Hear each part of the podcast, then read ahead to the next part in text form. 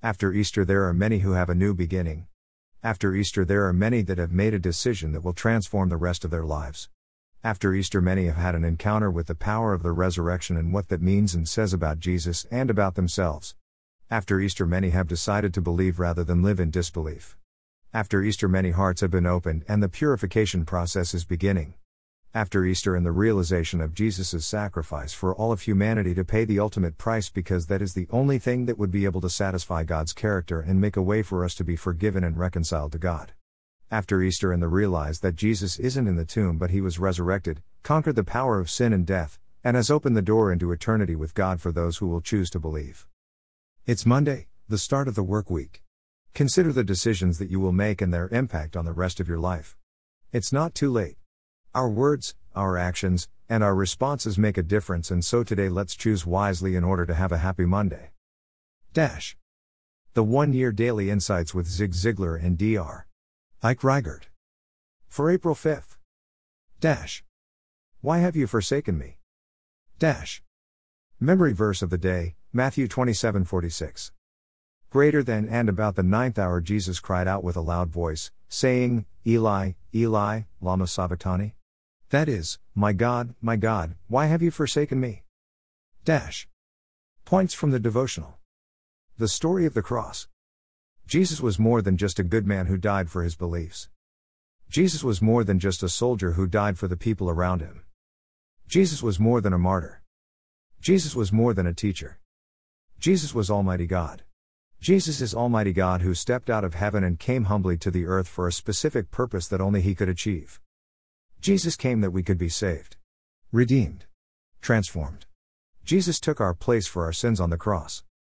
For the wages of sin is death, but the gift of God is eternal life in Christ Jesus our Lord.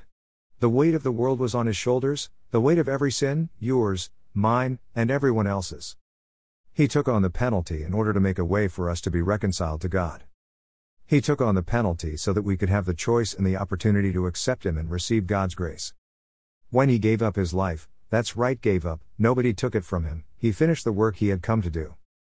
God stepped away as Jesus took on all the sins of the world and received the punishment that we deserved, poured out on Jesus.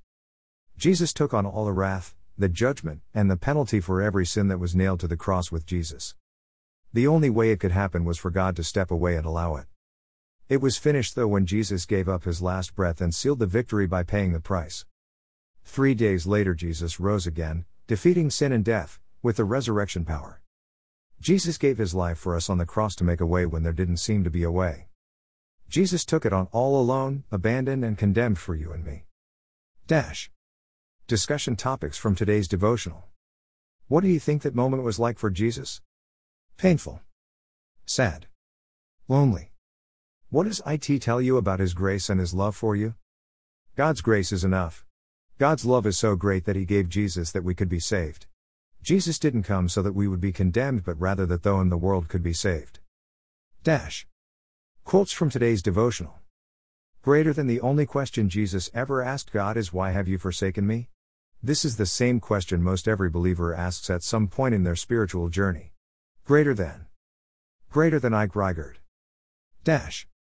Today's reading from Tanakh. Judges 13. Judges 14. Judges 15. Dash. Where are you at today? Are you looking for guidance? Are you wondering where to turn? Are you at the end of your rope and needing help? Are you ready for some help? Are you ready to turn to God and ask? Seek? Knock? Let's pray together. Greater than dear God, I know that I am a sinner and there is nothing that I can do to save myself. I confess my complete helplessness to forgive my own sin or to work my way to heaven. At this moment, I trust Christ alone as the one who bore my sin when he died on the cross. I believe that he did all that will ever be necessary for me to stand in your holy presence. I thank you that Christ was raised from the dead as a guarantee of my own resurrection. As best as I can, I now transfer my trust to him.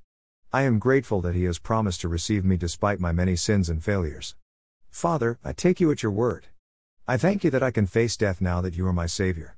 Thank you for the assurance that you will walk with me through the deep valley. Thank you for hearing this prayer. In Jesus' name. Amen. Greater than. Greater than the sinner's prayer. Did you pray this with me? Would you like to connect and discuss it with me? Would you like to make time to start your walk with Jesus? Do you have questions? Please let me know through the comment section below, through email, or even through text messages. Dash.